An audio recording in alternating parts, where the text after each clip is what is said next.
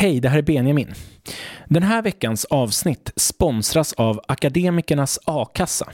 Det är en a-kassa som du med högskoleutbildning kan ha genom hela yrkeslivet. Jag pratade med en släkting under pandemin och ehm, det tog ganska lång tid innan de fick vaccin i Iran. Så frågade jag, men hur är det att vara så isolerad? Och då sa hon, men jag har ju levt isolerad i fyra decennier. För att så fort man eh, liksom, som kvinna eh, går ut, ut i samhället så är man utsatt. Man har inte samma eh, juridiska rättigheter som en man. Man har inte samma arvsrätt. Man har inte samma rätt att skilja sig. Man har inte samma rätt att få vårdnaden om sina barn. Man måste täcka håret, man måste täcka kroppen. Nu är det ju många kvinnor som trotsar det, men när de gör det så utsätter de ju sig själva för en stor risk.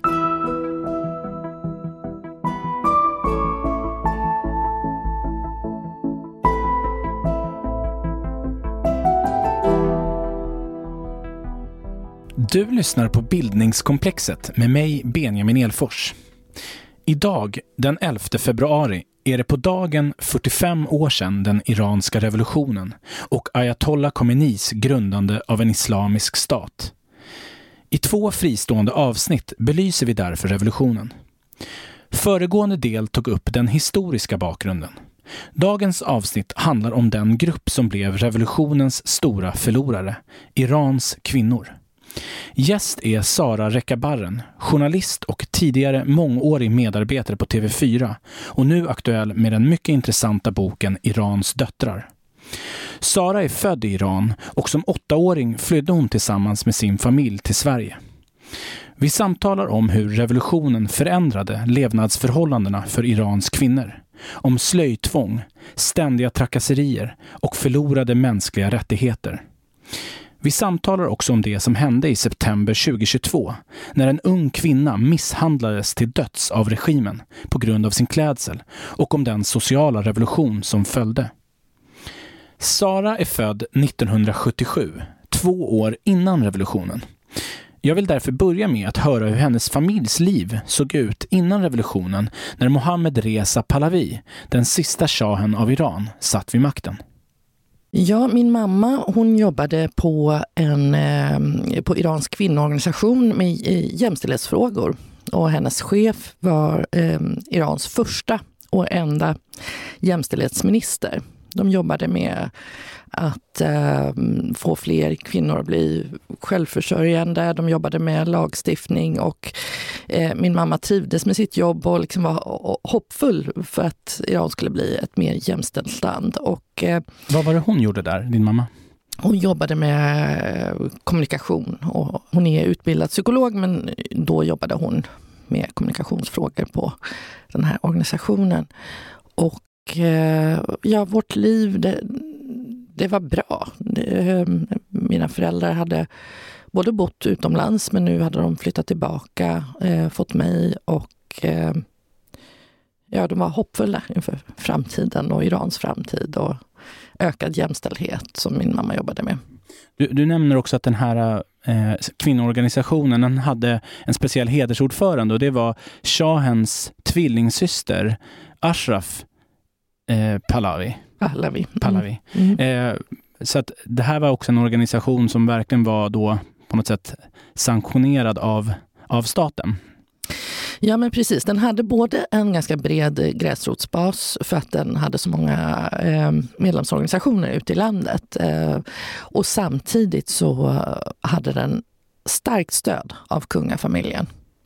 Både eh, kungens tvillingsyster men även stöd av shahen själv i och med att eh, ministern eh, som var eh, generaldirektör för den här organisationen var ju också, eh, alltså hon var ju eh, jämställdhetsminister i, under shahens tid. Så att eh, absolut, det var liksom både och. Starkt stöd, eh, statligt stöd men också bred gräsrotsbas. Mm. Det här med jämställ, jämställdhetsminister kan man ju kanske haja till på lite grann. Jag, jag har ju träffat eh, en Uppsala-professor som heter Mohammed Fazal Hashemi. Eh, för, för de som vill lyssna på det avsnittet så är det avsnittet innan det här som du och jag gör.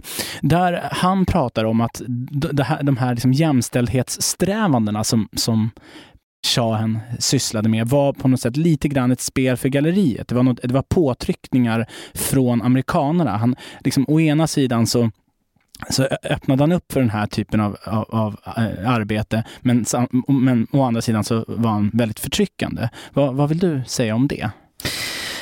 Under 60 och 70-talet så hände det ju rätt mycket för eh, Irans kvinnor i, i, lagstiftningen. Men det var samtidigt långt kvar till jämställdhet. Så det var ju verkligen inte så att Iran var ett jämställt land. Men på den tiden så var det ändå så eh, att eh, kvinnor hade mycket större juridiska rättigheter än de har idag. Mm. Och 1963 så får de rösträtt mm. i Iran. Och som jag förstår på dig så var din mamma väldigt positiv till shahens styre. Är det riktigt? Alltså hon var ju... Eh, hon, le, hon levde ganska långt ifrån eh, de politiska grälen och eh, men insåg ju vart eftersom åren gick, när det närmade sig revolutionen, också hans brutalitet. Det var, det var ju någonting som kanske inte var jätteuppenbart eh, för henne från början, men det blev mer och mer eh, uppenbart. Det var ju många iranier som var liksom aktivt emot shahen, var ute och demonstrerade. Så var inte mina föräldrar. De, de, de var ganska nöjda med sin egen tillvaro och situation. Ja, för du beskriver, som jag tolkar det så beskriver du dem som ändå att de var, alltså, eller din mamma i alla fall, var positivt inställd. Och jag, jag, säger, jag, jag ställer inte den frågan med någon, någon, någon, någon mm. lur, lurendrejerifråga, utan mer så det, det låter, på, låter på din mamma som att det kom mycket gott ur shahens styre. Och det var där jag undrade, vad, vad, vad, vad var det? Ja, eh, min mamma såg eh, många positiva saker med den vita revolutionen som det kallades, eh, 1900 som skedde under 60-talet. Det var många reformer som ägde rum då.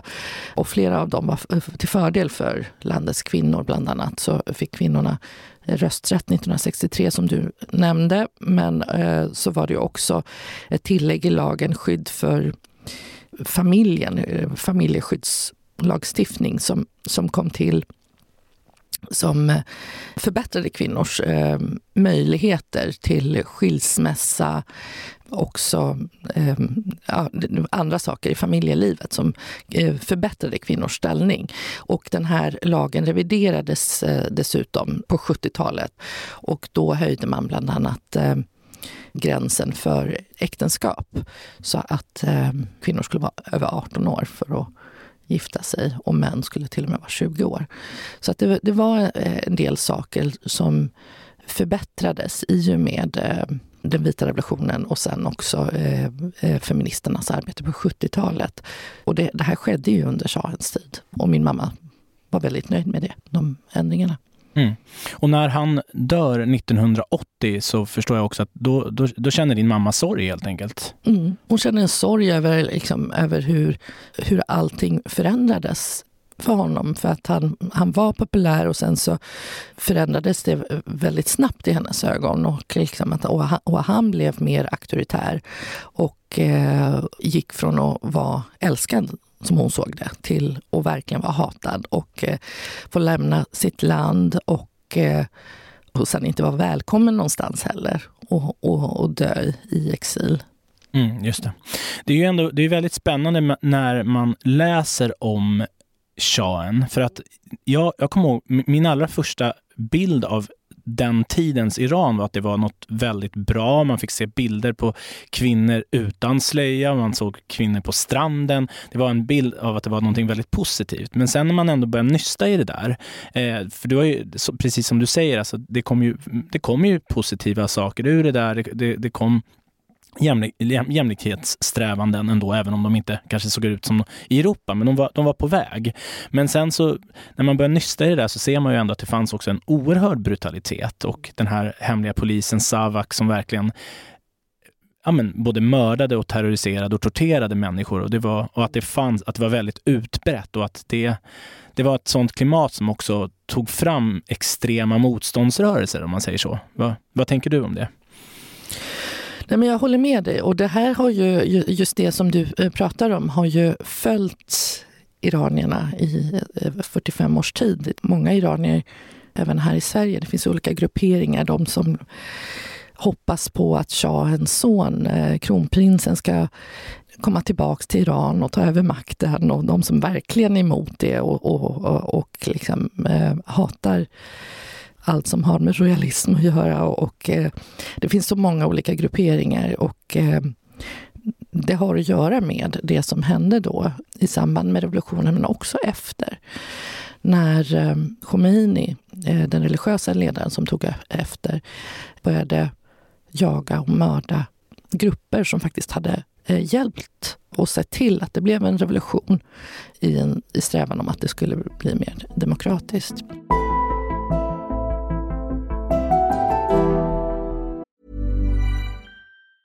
Hiring for your small business? If you're not looking for professionals on LinkedIn, you're looking in the wrong place. That's like looking for your car keys in a fish tank. LinkedIn helps you hire professionals you can't find anywhere else, even those who aren't actively searching for a new job but might be open to the perfect role. In a given month, over 70% of LinkedIn users don't even visit other leading job sites. So start looking in the right place. With LinkedIn, you can hire professionals like a professional. Post your free job on linkedin.com slash people today. Hey, I'm Ryan Reynolds. At Mint Mobile, we like to do the opposite of what Big Wireless does. They charge you a lot we charge you a little. So naturally, when they announced they'd be raising their prices due to inflation, we decided to deflate our prices due to not hating you. That's right. We're cutting the price of Mint Unlimited from $30 a month to just $15 a month. Give it a try at mintmobile.com slash switch. $45 upfront for three months plus taxes and fees. Promote for new customers for limited time. Unlimited more than 40 gigabytes per month. Slows. Full terms at mintmobile.com. Då pratar vi om Alatoya Khomeini mm. som 1979, den 1 februari, så återvänder han från sin exil mm. till Iran. Och det är hundratusentals människor som tar emot honom och jublar. Mm. Men din mamma gör det inte och din familj gör det inte.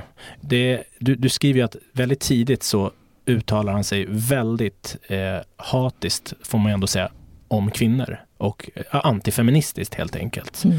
Eh, hur reagerar din familj på Khomeinis återkomst? de var inte för liksom, att han kom till makten, men de var också nyfikna på vad som skulle hända. De visste ju inte, det var ingen som visste hur villkoren för kvinnor skulle ändras i och med eh, hans maktövertagande.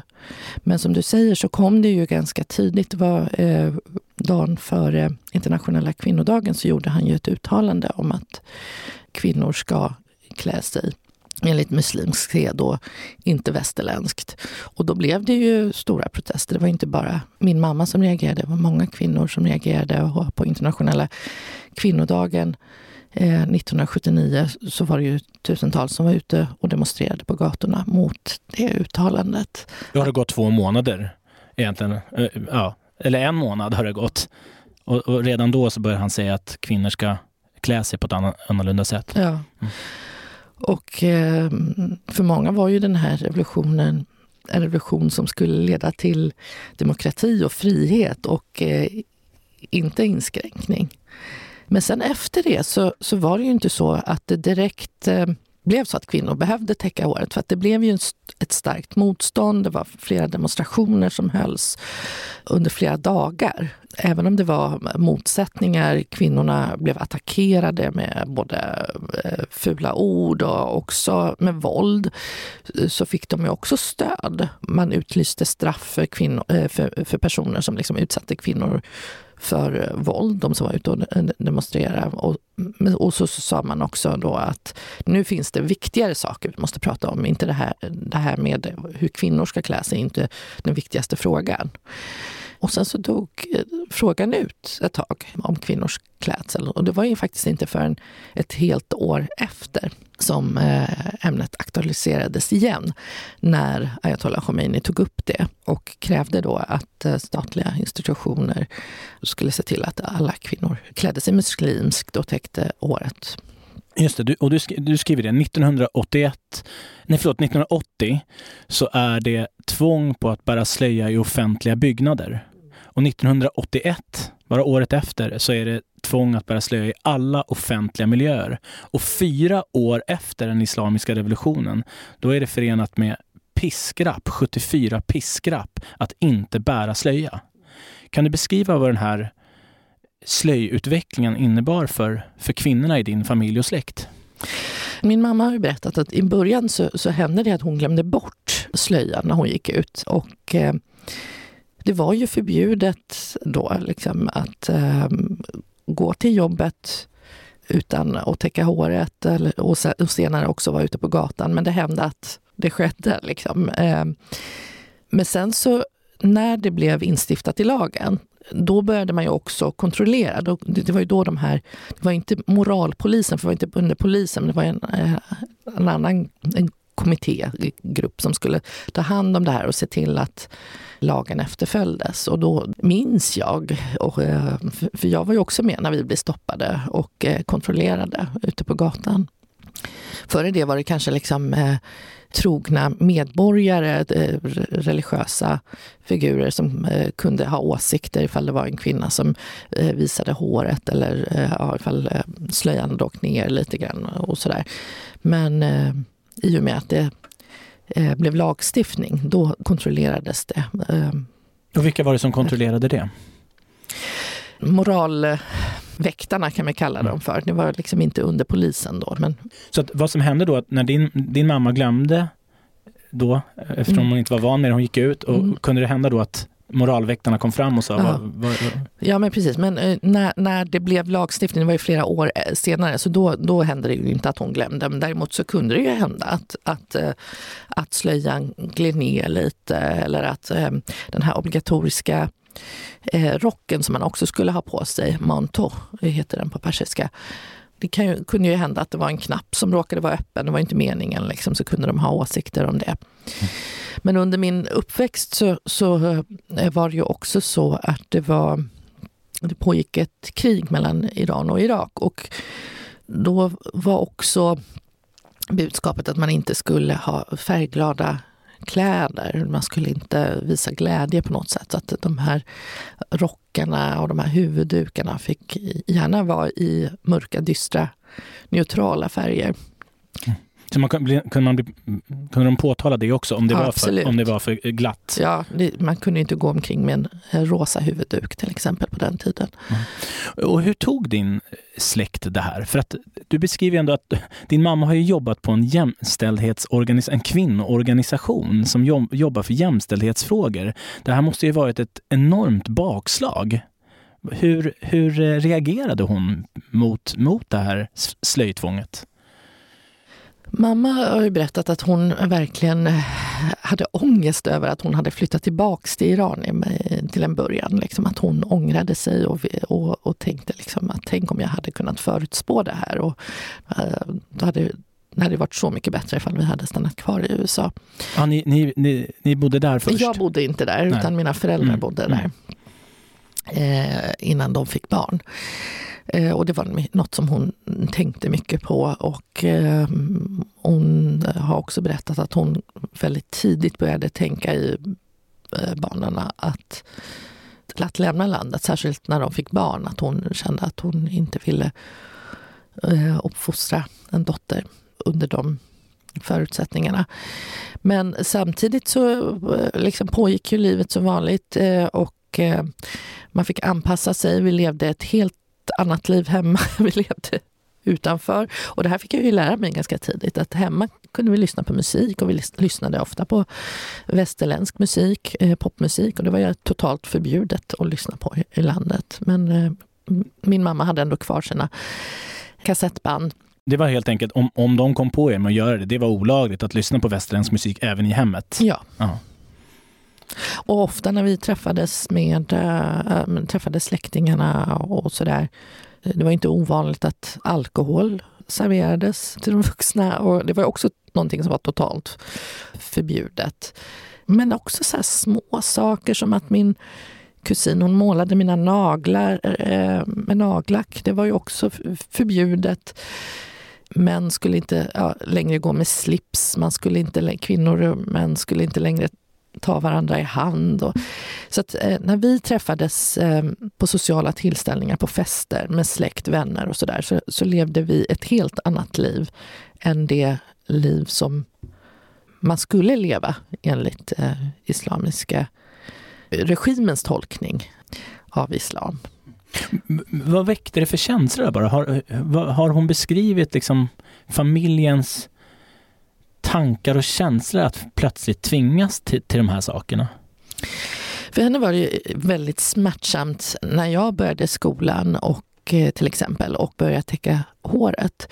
Flickor ska ju täcka håret från nio års ålder enligt eh, lag då i Iran. Men redan från skolålder så måste man täcka håret i skolan. Och jag kommer ihåg det så väl, första skoldagen, när jag var tvungen att sätta på mig den här obligatoriska rocken som inte ska visa kroppens konturer, eh, som heter manto. Och eh, nej, det är en eh, lite mer eh, traditionell eh, huvudbonad som man har i skolan som är, täcker lite mer än eh, en rosari som också är en eh, annan sorts huvudduk.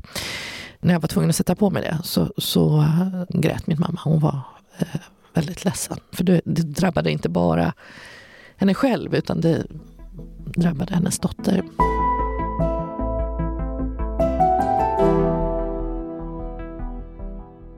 Du är ju då som sagt född 1977. Du är två år när, när Khomeini tar makten. Eh, vilka är dina första minnen från revolutionen? När jag växte upp och när jag fick mina första minnen, riktiga minnen, så var det liksom, då hade ju den här förändringen redan skett. För mig var det vardag och eh, självklart att vi levde ett annat liv hemma och eh, än vi levde utanför att, man, eh, att kvinnor täckte håret, att eh, jag inte fick berätta om saker vi gjorde hemma utanför. Och eh, lika mycket som det var självklart att eh, Irak bombade stan Teheran på nätterna. Liksom. Så allt det där var, som barn så tar man ju allt för givet. Liksom. Och det, det är bara så det är, man bara infinner sig. Mm. Men det som också var väldigt eh, som jag minns eh, från väldigt tidig ålder, det var att jag hela tiden fick höra från de vuxna om hur det hade varit innan. De hade så många historier om eh, lyckliga tider före revolutionen. Om hur eh, alla fester, hur kvinnor var klädda och hur öppet samhället var och så vidare. Så att, ehm, Vad tänkte du då, då, när du hörde de historierna? Nej, men jag var ju ledsen såklart att jag inte hade fått uppleva eh, det själv. Alla de här glada stunderna och när jag kollar på bilder på min mamma ute på gatorna liksom, utan huvudduk. Och, fina håruppsättningar, fina klänningar och, och, så vidare så var jag ju såklart ledsen över att det inte var så längre. Mm. Det finns en scen i din bok som jag tycker är väldigt smärtsam. Det är, du beskriver en dag i skolan, eller när ni gick i skolan, där din lärare säger att era liv mm. är mindre värda än ett ruttet hårstrå på Alatoya Khomeini. Mm. Hur var den skolmiljön? Den skolmiljön var väldigt skrämmande. Eh, varje morgon så samlades vi på skolgården och eh, rektorn, det var ju väldigt tydligt för mig att hon var regimanhängare och eh, väldigt religiös. Och eh, vissa av lärarna var det och vissa var det inte. Liksom man, man, fick, eh, man kunde ju bara gissa, det var inget man pratade öppet om liksom, eh, med, med dem. Men eh, det var väldigt tydligt vad vår rektor stod i den här frågan. Eh, när vi stod där då på led på skolgården varje morgon innan vi fick gå in i skolbyggnaden så fick vi upprepa slagord efter henne och det var till exempel död åt USA var ju väldigt vanligt. Att vi fick upprepa. Jag kommer ihåg att jag inte tyckte om att säga ordet död. Det var läskigt, men jag var ändå tvungen att låtsas att jag sa det och lyfta händerna eh, för att det inte skulle märkas. Och, men det allra läskigaste var ju det, eh, det här att säga att ett ruttet hårstrån för Khomeini är mer värt än mitt liv. För jag funderade mycket på det. Kommer det, alltså, det stämmer ju inte och jag vill inte säga det. Och tänk om det blir det. Liksom. Det var väldigt obehagligt att behöva eh, upprepa de här slagorden. Men en annan sak som också var väldigt obehagligt, det var ju eh, det här angivarsamhället. Eh, ehm, rektorn sa ju att ni måste ju tänka på er själva. Ni vill ju, för det var ju hela tiden det här att komma till eh, paradiset eller komma till helvetet. Och det västerländska och särskilt USA stod ju för, det var ju stora satan och helvetet. Och regimens tolkning av islam, det var vägen för att komma till paradiset. Och ni måste tänka på er själva. Om era föräldrar, om de säger så här att ja, men du behöver inte täcka håret, då ska du säga, då ska du säga emot. Eh, då ska du säga att ja, men jag, vill, jag vill komma till paradiset och det borde du också vilja om era föräldrar le lever på ett sätt som inte är enligt eh, regimens tolkning av islam, eller, eh, så, så, ska, så kan ni komma och prata med mig, sa hon. Och det här skulle ju såklart vara väldigt farligt att göra. Det insåg ju jag. Det var helt enkelt meningen att man skulle skvallra mm. om sina föräldrar. Det, är ju, det där har vi ju sett i väldigt många totalitära samhällen, mm. kommunistiska samhällen som har använt just barnen som, mm. som rapportörer från den egna familjen. Var det någon som... Gjorde så, det? Ja. Det vet jag inte, det var det säkert. Men eh, för mig och även för eh, min kompis som jag umgicks med i skolan så var det ju väldigt tydligt att vi inte skulle göra det. Vi var ju livrädda för att ehm, det skulle komma fram att vi levde ett annat liv. Men sen så var det ju också så att jag, i och med att det var ett sånt starkt angiverisamhälle så kände inte jag att jag heller hundra procent kunde lita på ens min bästa kompis i skolan. Man var, jag var försiktig även med att berätta saker om hur vi levde hemma för henne. Det är klart att vi, prat, vi pratade om eh, västerländska artister som vi både tyckte om då. Madonna och Michael Jackson och, och, och sådär. Men jag tror inte jag berättade någonting om hur vi levde hemma för jag ville inte liksom, jag ville lämna så lite information som möjligt. För att man visste inte vem man kunde lita på och vem man inte kunde lita på. Mm, skrämmande. Mm. Vad var dina tankar om islam då? De, dina lärare sa varje dag att det var den rätta vägen. Du fick höra att ditt liv var inte ens värt ett hårstrå jämfört med alla Toya Khomeini. Vad, vad tänkte du om islam? Ingen av mina föräldrar var troende. Samtidigt så de är ju också födda i ett muslimskt land och eh, det var inte så att jag var emot islam liksom som religion. Men däremot så, så var jag emot väldigt tidigt regimens tolkning av islam. För man ska ju komma ihåg liksom också att inte alla muslimer i Iran, troende muslimer i Iran, tycker om regimens tolkning av islam, som är väldigt extrem. Men jag fascinerades av vissa saker. Jag tyckte att det var spännande, till exempel det här med hur Eh, när människor bad och hur de böjde sig ner och eh, rabblade rams, ramsor. Eh, I skolan fick vi eh, upprepa Koranens eh, surer utan till och de är ju skrivna på arabiska och vi fattar ju ingenting. Vi skulle bara rabbla dem och det var, det var lite det var som en lek, att man skulle liksom bara lära sig att härma och sådär. Blev du påverkad? Jag tänker, du är ett barn vid den här tidpunkten. Mm. Blev du, lyckades så att säga skolan och regimen tränga in med sitt budskap? Nej, det gjorde de inte.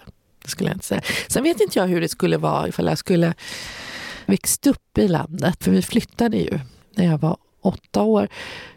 Kanske att man skulle få lite mer konservativa liksom, värderingar än jag fick. Eh, men nej, det skulle jag inte säga. Jag var så tydligt emot regimens tolkning av islam och, och det som vi matades med i skolan. Det kändes extremt. Mm. Om vi eh, ska gå till den tidpunkten i när det, som jag tolkar i alla fall, börjar kanske väck, liksom sås ett frö till att flytta. Det här är, det här, det här är min tolkning, jag vet att ni Mm. gör det senare, men 1981 så sker det en sak på en marknad. Det är en, en, en central scen i din bok Mm. där ni blir tillsagda, din mamma blir tillsagd. Kan du ta oss tillbaks till, till, det här, till den här marknaden 1981? Ja, vi är på en marknad min, eh, för att köpa örtmedicin till min morfar. Han är sjuk, sängliggande och vi ska dit och köpa den här örtmedicinen som ska vara bra eh, för honom. Och eh, när vi är på väg ut ifrån marknaden så är det en man som hoppar fram eh, och stoppar oss. Han ställer sig i vägen för oss och skriker åt min mamma att täck din dotter. Du är fyra år då? Ja, Mm. så det är ju ingen... Jag behöver inte täcka håret Eh, enligt lagstiftningen, men jag var ganska lång så att jag kanske såg äldre ut än vad, än vad jag var. Eh, och det här var såklart otäckt, mm, att bli stoppad sådär eh, på marknaden. Och min mamma tog väldigt illa vid sig, särskilt eftersom att alltså, kvinnor ska ju täcka håret för att inte väcka och, och täcka kroppen för att inte väcka lust hos en man. Och att eh, en man då påtalar då att en fyraåring ska täcka sig, det tyckte hon var så otroligt äckligt och eh, upprörande samtidigt som hon inte kunde visa några känslor, för det kunde ju också vara farligt. Hon fick bara bita ihop och leda oss ut ifrån marknaden och fort som bara den därifrån. Det är oerhört förnedrande. Mm. Det här ögonblicket, eller den här scenen, eftersom den, jag, jag ser den som central i din bok. Vad, vad betydde ett sånt här, ett sånt här möte för, för din familj? Det var ju inskränkning på vår frihet. Och eh, i det här fallet så hade vi ju inte ens brutit mot någon lag utan det var ju att man blev påmind hela tiden om det otäcka i samhället utanför, hur utsatt man var. Det tror jag framför allt påverkade min mamma, liksom, just det här, liksom, hur utsatt hon var när hon gick på, promenerade där på marknaden tillsammans med mig. Och 1985 så bestämmer sig dina föräldrar för att lämna Iran. Mm. Och helt enkelt, alltså fly för att tala klarspråk. Vad är det som plötsligt får bägaren att rinna över? Jag tror att det var flera faktorer som fick eh, bägaren att rinna över. Dels så var det ju äldre jag blev, ju, ju strängare blev det också för mig. Till exempel från nio års ålder så måste man ju täcka håret överallt, inte bara i skolan. Så det, var, det skulle jag få börja göra snart, täcka håret eh, hela tiden. En annan faktor var ju att eh, Iran-Irak-kriget pågick under den här tiden. Och eh, i och med att eh, Iran började få eh, brist på, på soldater så, så eh, skickade man allt yngre unga killar till fronten.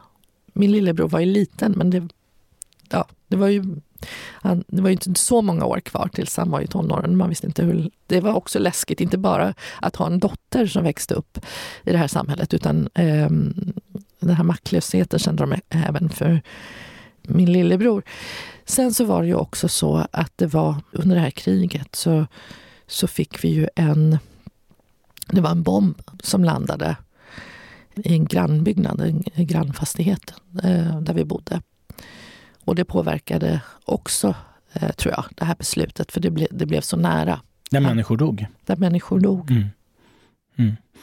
Det, man kan göra ett eget poddavsnitt om Iran-Irak-kriget 1980 och åtta år framåt, för det är ju ett av de blodigaste krigen som har utkämpats i modern tid. Det är fr- ett fruktansvärt krig. Så jag kan verkligen förstå att din familj och din mamma kände stark oro där. Mm. Så det, okay, det var de sakerna, bland annat då, som fick dem att ändå ta det här beslutet. Det är så otroligt svårt för någon som aldrig har lämnat ett land att vad är det man behöver gå igenom för att faktiskt lämna släkt och vänner? Och det är det ni gör, för de, de, all, alla andra stannar kvar.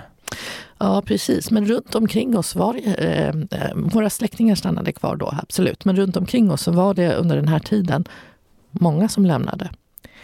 Eh, helt plötsligt så vi hade en granne eh, som hade en frisörsalong. Eh, och han, eh, slog igen salongen och flyttade till Los Angeles. Mamma hade en arbetskamrat som eh, flyttade till Sverige. Hon hade en gammal studentkompis som flyttade till Frankrike.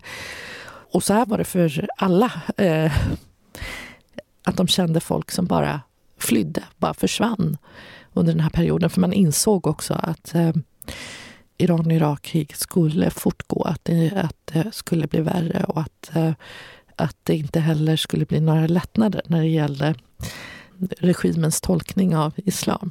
Mm. Och då kommer ni till Sverige. Vad är det som får er att hamna här? Egentligen bara slump. Det var väl också liksom värderingar här i Sverige som, de, som tilltalade dem. Men vi kunde lika gärna ha hamnat någon annanstans.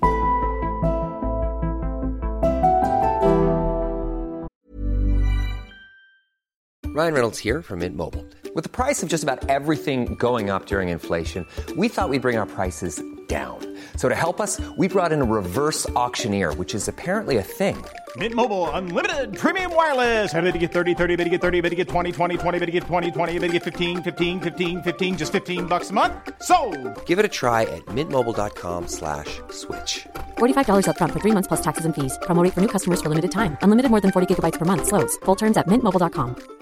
I'm Sandra, and I'm just the professional your small business was looking for. But you didn't hire me because you didn't use LinkedIn jobs. LinkedIn has professionals you can't find anywhere else, including those who aren't actively looking for a new job but might be open to the perfect role, like me. In a given month, over 70% of LinkedIn users don't visit other leading job sites. So if you're not looking on LinkedIn, you'll miss out on great candidates like Sandra. Start hiring professionals like a professional. Post your free job on linkedin.com/people today. Okej, då har vi så här långt pratat om din familjs liv i Iran. Nu skulle jag vilja att vi faktiskt flyttar fram, framåt i tiden till idag, till Iran idag. Du har ju skrivit i din bok att med den islamiska revolutionen så har vi sett fyra decennier av ett massivt kvinnoförtryck. Kan du beskriva hur en kvinnas vardag ser ut i Iran idag, så här 45 år efter revolutionen? Mm. Jag pratade med en släkting under pandemin och, och ehm, under den, det tog ganska lång tid innan de fick vaccin i, i Iran. Och eh, så frågade jag, men hur, hur är det att, vara så isolerad? Och då sa hon, men jag har ju levt isolerad i fyra decennier. För att så fort man eh, liksom, som kvinna går ut, ut i samhället så är man utsatt. Man har inte samma eh, juridiska rättigheter som en man. Man eh, har inte samma arvsrätt. Man har eh, inte samma rätt att skilja sig. Man har inte samma rätt att få vårdnaden om sina barn. Man måste täcka håret, man måste täcka kroppen. Nu är det ju många kvinnor som trotsar det. Men när de gör det så utsätter de ju sig själva för en stor risk. Men samtidigt så har eh, iranska kvinnor under alla år studerat och jobbat. Jag menar, det är fler kvinnor som studerar på universitet i Iran än, eh, än män som är andelen kvinnliga studenter.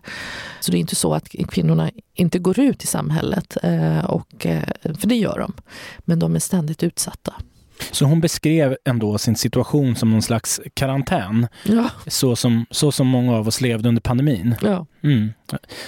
Och en väldigt viktig händelse då, den sker i september 2022.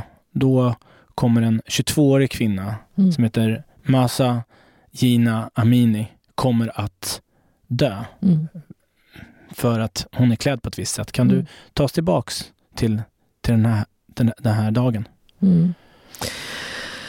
Ja, eh, det som händer då den, den här dagen det är ju att eh, Masa Jinamini, hon är på besök i Teheran tillsammans med sin familj. Hon är ute med eh, sin bror och eh, flera kvinnliga släktingar. Hon ska snart börja studera, eh, men nu är de eh, i storstan och njuter av några dagars semester. Och de är ute eh, den här kvällen och eh, de blir stoppade av moralpolisen. Det är inte något ovanligt. Det händer hela tiden. Eh, och mm, det, så har det ju varit under alla år i Iran. Att eh, människor är eh, ständigt kontrollerade av eh, moralpolisen eller moralväktare som det var tidigare. Men det som händer här det är ju att de är väldigt brutala när de eh, griper Gina. Och eh, här finns det olika vittnesmål. Det är svårt att veta exakt, eh, verifiera sanningshalten liksom, på, på, på alla de här vittnesmålen för att folk vågar inte heller berätta öppet. Men det är en sak som är väldigt tydligt i alla fall. Det är att Masa blir utsatt för brutalt våld. Från att hon grips till att hon faller ihop i häktet en timme senare. Och man tror helt enkelt att hon, hon dör en timme senare efter gripandet. Ja, eh, precis. Eh, att hon, hon, hon är eh, hjärndöd liksom ganska konstaterar man på sjukhuset när hon, när hon kommer dit. Mm. Och, och, och, även om vi inte kommer veta vad, exakt vad som hände så är det, som jag förstår det, väldigt troligt helt enkelt att hon blev misshandlad till döds. Mm. Och vad var anledningen till att man grep henne? hennes klädsel, säger de då. Mm. Att hon inte eh, följde regimens tolkning av eh, eh, hijab, alltså hur en kvinnor, kvinna ska täcka håret och kroppen. Så det räcker inte med att säga till på gatan och korrigera sin klädsel, utan hon blir gripen där? Mm. Precis. Det är så godtyckligt också. Ibland så, så, så räcker det ju med att kvinnor justerar sin klädsel och så får de gå vidare. Ibland får de bara en utskällning. Ibland får de följa med liksom, till häktet och så blir släppta samma dag. Ibland så blir de fängslade. Ibland blir de utsatta för övergrepp. Allt det här måste ju hon ha vetat om, att det finns stora risker. Och hon måste ha varit livrädd. Hennes död då mm. väcker ju enorma reaktioner. Mm.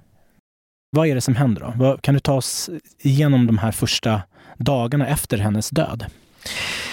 Det som eh, händer det är ju att eh, information eh, börjar sprida sig om att en ung kvinna har blivit misshandlad till döds av moralpolisen.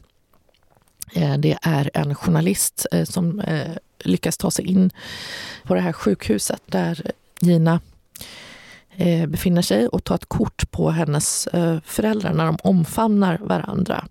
Tidigare så har det spridits också en bild på Gina när hon ligger medvetslös i sjukhussängen. Så att de här två bilderna börjar sprida sig och information sprider sig om, då, om att, att hon har blivit misshandlad till döds och att hennes föräldrar sörjer henne samtidigt som, som regimen går ut med information och, om att hon hade ett hjärtfel. Att eh, hon inte alls, alltså det här inte här beror på någon misshandel. Och eh, sen när hon begravs några dagar senare, då är det ytterligare en journalist som, som rapporterar om hur sörjande på begravningen blir utsatta för våld. Varför blir de det? Ja, det kan man verkligen undra varför de blir det. Men, men eh, för att eh, enligt släktingar och de anhöriga så, så har det begåtts ett brott här. Medan eh, regimen säger att Gina, 22 år, som aldrig liksom led av någon, någon sjukdom eller så, liksom, skulle ha dött en naturlig död. Så att mm, deras bild av händelsen skiljer sig så starkt ifrån regimens. Och, och de här två journalisterna som eh, som dels hon som rapporterar från eh, sjukhuset och hon som då är på begravningsplatsen, de grips och fängslas. Samtidigt som det här sker så fortsätter ju bara eh, missnöjet att växa. Demonstrationerna blir större och större. Kvinnor och även män i alla åldrar börjar bege sig ut på gatorna. Det sprids eh, massa klipp på unga flickor i skolor som tar av sig slöjan och det är en väldigt brutal period. Eh, de klipp som sprids eh, under den här tiden, de första veckorna efter eh, Gina Masa Aminis död, är fruktansvärda.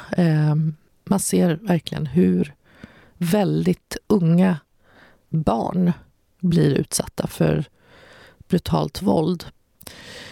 För att de för att de protesterar. De protesterar. Precis. Mm, Till exempel så, så är det en ung flicka som är ute på de här demonstrationerna, eh, 16-årig flicka, som tar av sig slöjan eh, och aktivt eh, visar att hon är emot regimens tolkning av islam att hon måste täcka håret. Och hon försvinner spårlöst den natten. Och eh, eh, familjen letar efter henne i över en vecka och får inget besked om var hon har tagit vägen. De besöker polisstationen flera gånger. Vid, något tillfälle så säger de att eh, ja, nej, men hon lever, hon är bara gripen. Men sen så till slut så får de beskedet att hon har dött, men inte att hon har blivit eh, dödad. Eh, och, inte att det har någonting koppling till att hon deltog i demonstrationerna utan de säger att hon har tagit sitt liv, att hon har hoppat från en byggnad. Och eh, hennes eh, släktingar, hennes moster och morbror grips eh, och häktas och de tvingas eh, upprepa regimens eh, berättelse av vad som har hänt. Men hennes mamma vägrar göra det. Hon eh, spelar in ett klipp där hon berättar, redogör för eh, de skador som hennes dotter Nika eh, hade och att det, inte finns någonting som tyder på att hon skulle ha tagit sitt liv eh, och hoppat från en byggnad mitt i natten utan att hon har blivit eh, brutalt misshandlad till döds. Mm, Hon har skallskador Ja. som inte alls har med ett hopp att göra. Och eh, utländska eh, nyhetsmedier, eh, bland annat CNN lyckas, och BBC, de lyckas ju också samla in bilder och, och eh, lokalisera var Nika befann sig under den här natten. Och allt det här styrker ju då liksom att hon, hon blev ju misshandlad till döds. Så att det, eh, och eh, sen så går det ganska kort tid och så upprepar sig den här historien. En till ung flicka blir mördad. Och återigen så säger man då att hon har eh, begått självmord. Och i, i det fallet så, så handlar det om en eh, flicka som vägrar sjunga en propagandasång. Hej befälhavare heter den. Ja, precis. Berätta.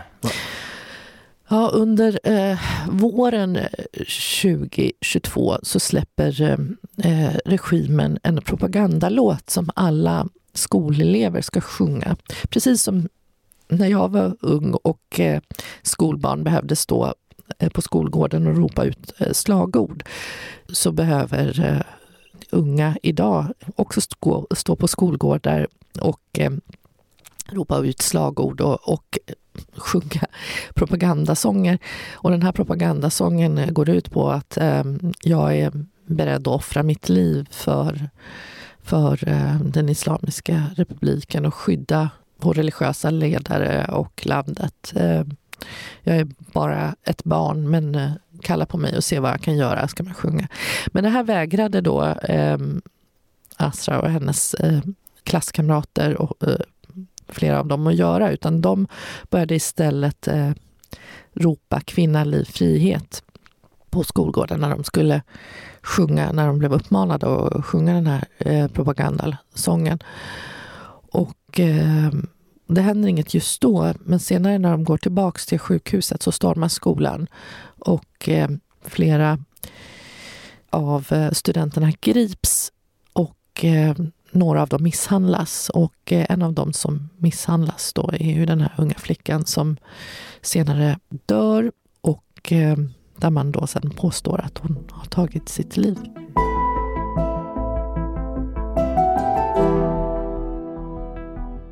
Jag minns ju själv det här så väl. Alltså vi fick ju se varje dag i medierna hur kvinnor gick på stan och satt på bilar och viftade med sina slöjor så här, som, som flaggor för att, för att protestera.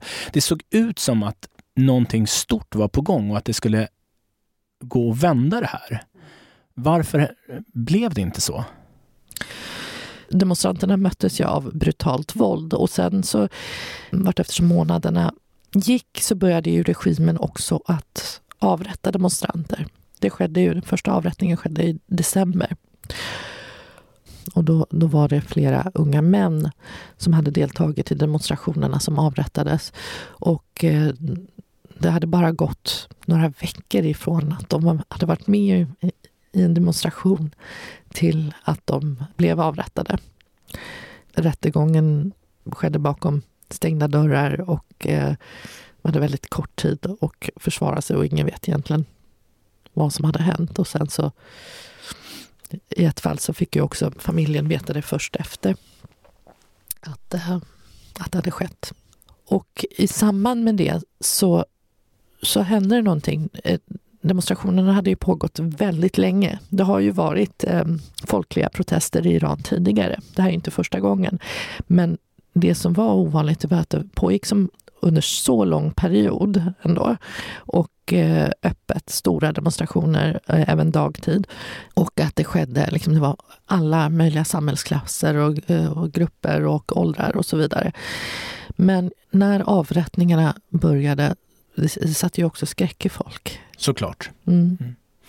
Sen när vi då vrider fram klockan ytterligare till 2023 mm. och vi börjar titta på efterdyningarna av det här. Alltså, mm. Regimen slog tillbaks väldigt hårt och en sak som de gjorde som du skriver om, det är att de nu har stiftat en lag mm. som innebär att man kan få upp till tio års fängelse som kvinna om man inte bär slöja. Mm. Så det har liksom stramats åt ännu mer. Mm. Kan du säga någonting om detta bakslag? Ja, eh, det man kan se i Iran, eh, och det kunde man se redan under min uppväxt, att, att eh, saker och ting ändras hela tiden. En dag när jag var ung, när, när vi bodde i Iran, så skulle man ha kappor, alltså de här manto som täcker kroppen och inte visar kroppens eh, linjer. Då skulle man ha ända ner till vaderna och sen så helt plötsligt så var det okej okay att ha liksom Montos som var liksom inte lika täckande. Och, och, och, så det har, det har, gått liksom fram och tillbaks. Och det har man ju också sett det här senaste året. Att eh, regimen svarade med enorm brutalitet mot demonstranterna och eh, började avrätta folk i, i december, demonstranter. Och sen så hade, var det en period där man eh, tog ett steg tillbaks och och eh, insåg att ja, men det här kanske inte gynnar oss så eh, mycket. Så att då backade de lite och eh, det var inte lika mycket kontroll av kvinnors klädsel ute på gatorna. Sen på sommaren 2023 så började man skruva åt allt igen.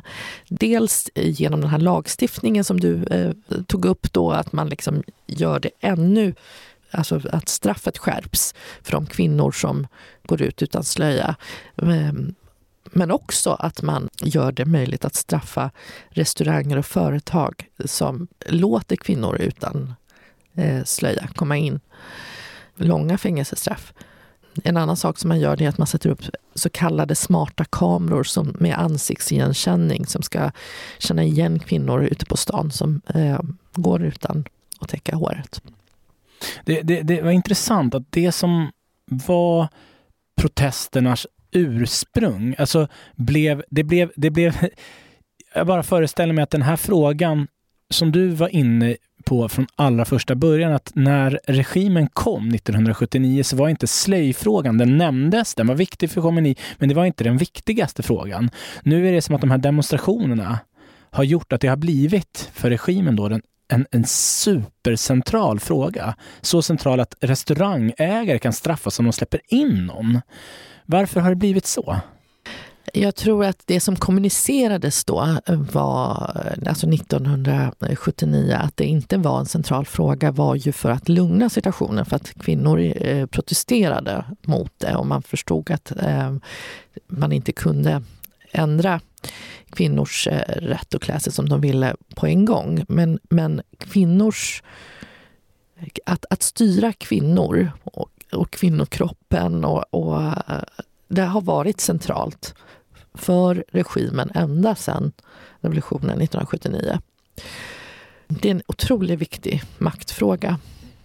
Och den, den, är, den är fortsatt viktig. Den är fortsatt väldigt, väldigt viktig med tanke på att det har... Man skulle ju kunna tänka sig att det blev lättnader. Alltså det, det är ju ett annat sätt att reagera mot protester. Men uppenbarligen inte. Här gör man det ännu tuffare. Ja, precis. För att eh, det, det, är ju så att ibland så kan det vara så att ja, men nu, nu är det inte lika många moralpoliser ute på gatorna som tidigare och så då tror man att det är en lättnad. Nu är det ju så att man inte behöver eh, liksom täcka, ha lika lång kappa eh, som tidigare och så kan det ändras igen. Sådana skillnader har eh, förändringar, små förändringar eller att eh, män och kvinnor får prata med varandra på universiteten till exempel. Eh, eller att de inte får det. Sådana skillnader, förändringar, har skett under alla år i Iran. Men egentligen så har ju ingenting ändrats. Den här regimen är ju inte intresserad av några reformer. De är inte intresserade av att, eh, att kvinnor helt plötsligt skulle eh, få leva jämställda med män eller att man skulle få gå utan eh, att täcka håret och kroppen. Utan det handlar bara om tillfälliga anpassningar och att liksom tolkningen eh, av islam kan skilja sig åt.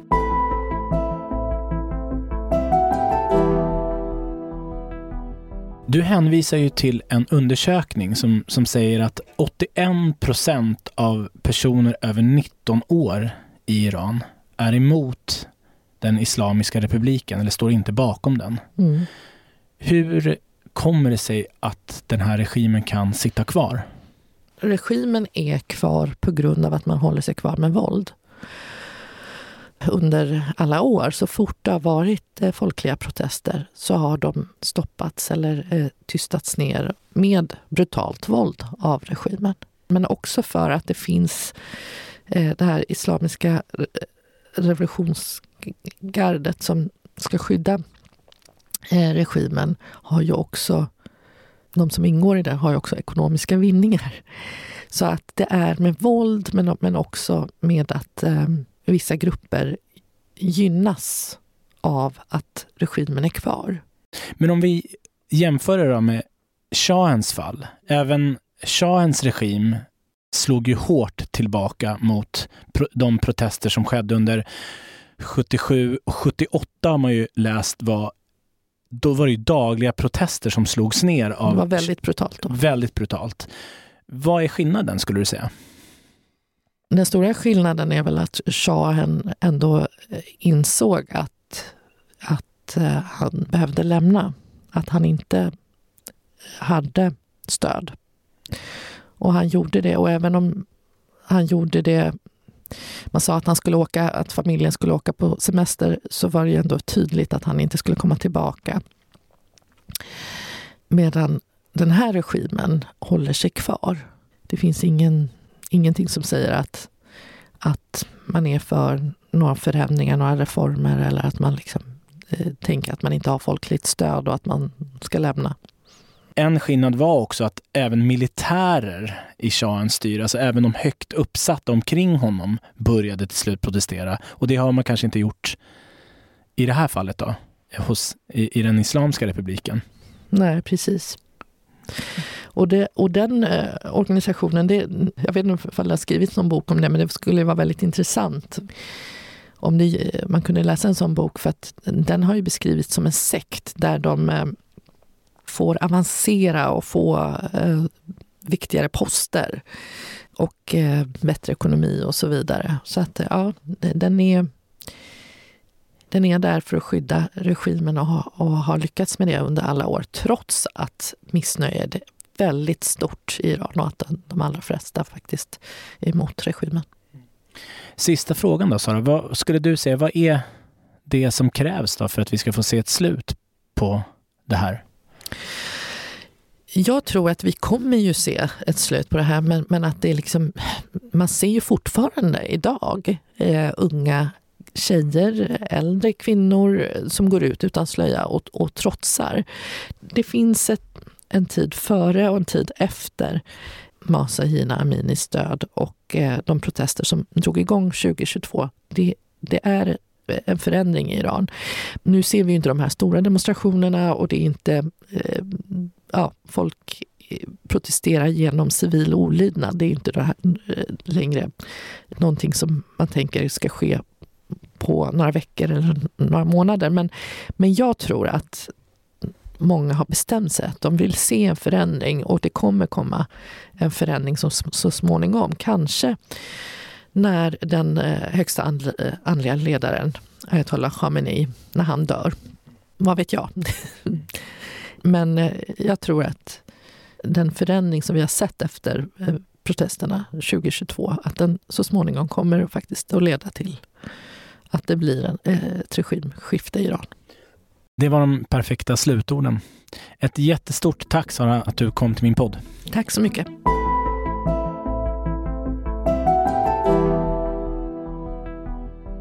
Du har lyssnat på Sara Rekabarren i avsnitt 108 av Bildningskomplexet. Vill du stötta mitt arbete ska du bli månadsgivare på Patreon. För 30 kronor i månaden blir du prenumerant och får reklamfria avsnitt före alla andra.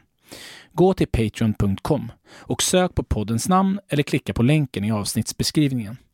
Det går också bra att stötta podden på Swish på nummer 0709 262541. Har du tips på kommande ämnen och gäster får du gärna mejla mig på benjaminelfors.gmail.com.